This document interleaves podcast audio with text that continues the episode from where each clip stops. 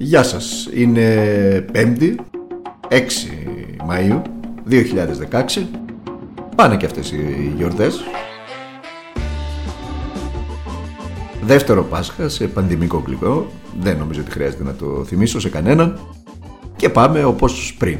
Πώς δηλαδή; Τα μέσα μαζικής ενημέρωσης προπαγανδίζουν ότι ανοίγουμε Ότι αφήνουμε πίσω μας αυτή την ε, ζωφερή πραγματικότητα εδώ και ένα χρόνο, πάνω από ένα χρόνο, που βιώνουμε. Η κυβέρνηση ανοίγει όντως αρκετές δραστηριότητες, με τρόπο που προκαλεί πολλές φορές και για πολλές αποφάσεις απορίες, αν όχι θυμό. Τα νοσοκομεία μας στενάζουν. Αυτό είναι ένα διαρκές πρόβλημα. Αλλά δεν ασχολείται και κανένας. Και οι εμβολιασμοί προχωρούν. Όπως προχωρούν. Με τα γνωστά και συνήθι προβλήματα. Είμαι ο Δημήτρης Κατζηνικόλα και ακούτε ένα ακόμη podcast αμέσως μετά τις γιορτές, το πρώτο αμέσως μετά την περίοδο των εορτών, του τμήματος πολιτικών ειδήσεων του ντοκουμέντου. Ένα λεπτό. Δηλαδή, μας λέτε οι τουρίστες θα πηγαίνουν κανονικά στα εστιατόρια, θα κάθονται, εμείς θα πρέπει να στέλνουμε μήνυμα. Ε, αυτό θα το δούμε, να είπα, μετά τις 15 Μαΐου. Δεν έχουμε αποφασίσει ακόμα για το μετά τις 15 Μαΐου. Όμως, επειδή συνεχώς ακούω το επιχείρημα αυτό, κυρία Φόσκολου, και πολύ και στο Twitter, άλλα για τους τουρίστες, άλλα για μας, θα ήθελα πολύ να ρωτήσω όλους αυτούς που το λένε.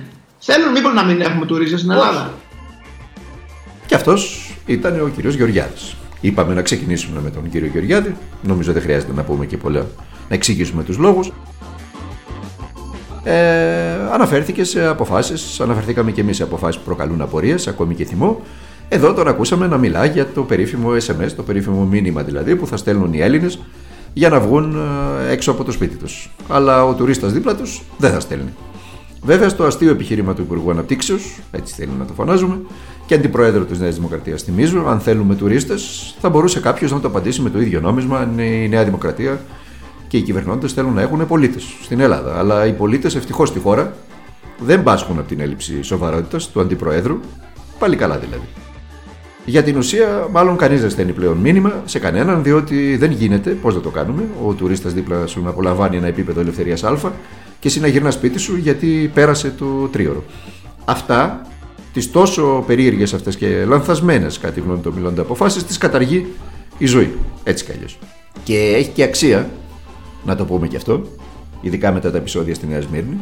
Η κυβέρνηση μάλλον έχει τραβηχτεί πίσω και μάλλον η ίδια αντιλαμβάνεται το οξύμορο των όποιων αποφάσεών της και γι' αυτό πολλές φορές κάνει και τα στραβά μάτια στην τήρησή τους.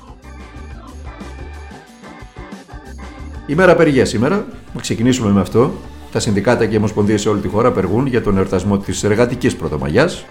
Εορτασμός που γίνεται πιο επίκαιρος από τη στιγμή που η κυβέρνηση προωθεί το νέο εργασιακό νομοσχέδιο του κ. Κωστή Χατζηδάκη.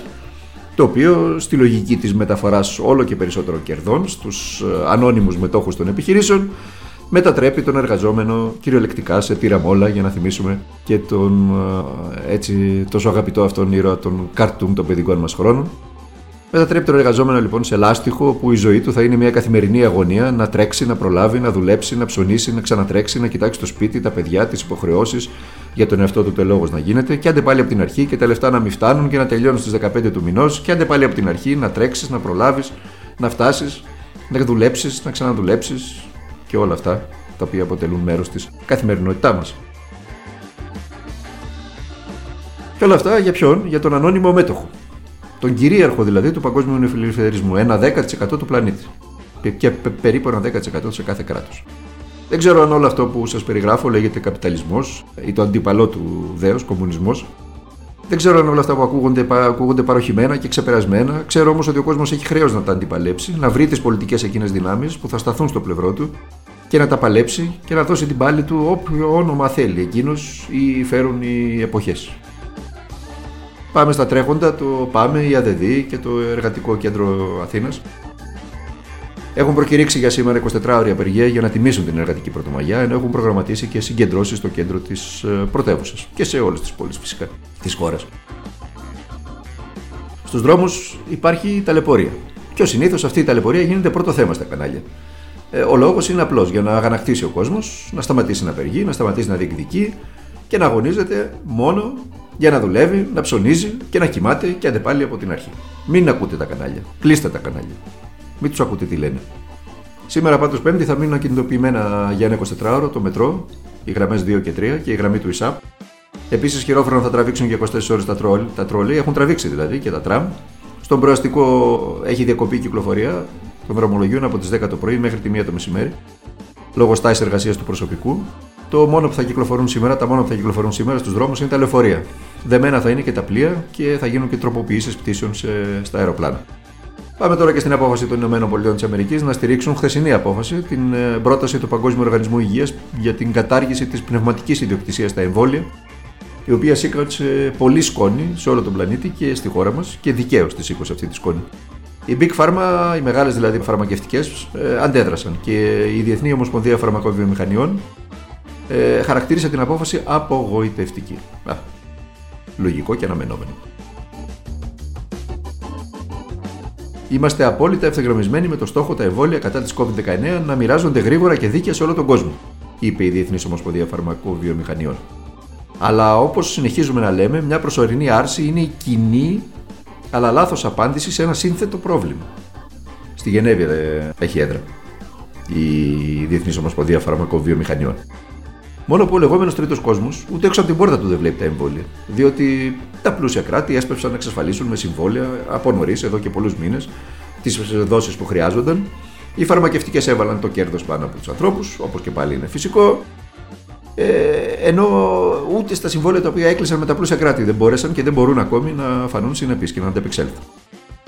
Δείτε τώρα, η Αμερικανική φαρμακευτική εταιρεία, η Pfizer, η κερδισμένη των, ε, όλης αυτής της ταλαιπωρίας και της ιστορίας, αποκάλυψε μόλις την Τρίτη που μας πέρασε πόσο επικερδές είναι το εμβόλιο της κατά της COVID-19. Ε, έχει έσοδα 3,5 δισεκατομμύρια δολάρια, παρακαλώ. 2,9 δισεκατομμύρια ευρώ μόνο τους πρώτους τρεις μήνες του έτους.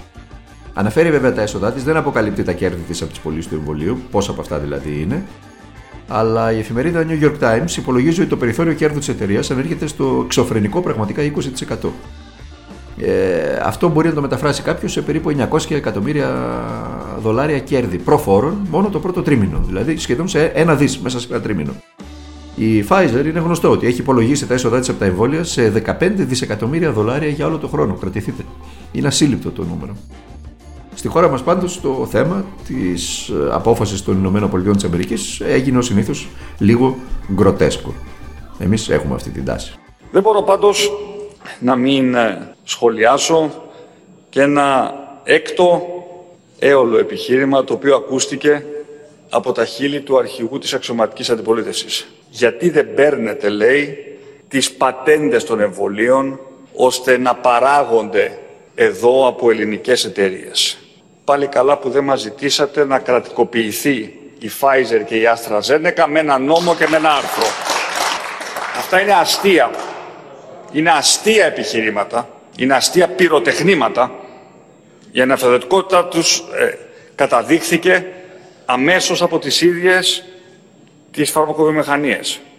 Είτε δηλώνουν σοβαρή άγνοια για τα ισχύοντα στο διεθνές ερευνητικό και επιχειρηματικό περιβάλλον, είτε κάτι άλλο, μια ανεξήγητη αφέλεια, μια διάθεση παραπληροφόρησης της κοινής νόμης, αυτός που ακούσατε ήταν ο Πρωθυπουργός, ο Κυριάκος Μητσοτάκης, στη Βουλή προμηνών, όταν απαντούσε στην αντίστοιχη πρόταση του Προέδρου του ΣΥΡΙΖΑ για άρση της λεγόμενης πατέντας των εμβολίων. Και τι δεν είπε ο Κυριάκος Μητσοτάκης τότε. Μίλησε για τώρα, ακούσατε πριν από λίγα δευτερόλεπτα. Μίλησε για αστεία επιχειρήματα, ε, μίλησε ως ε, CEO των Big Pharma, μίλησε για υπευθυνότητα ε, και λοιπά παρόμοια. Και κρατηθείτε τώρα που είπα, είπαν το ίδιο, βρέθηκε η εφημερίδα χθες το γνωστό μας πρώτο θέμα, να μας πει ότι το είχε προτείνει ο ίδιος ο Πρωθυπουργός. Ντρέπεται και η ντροπή μαζί τους.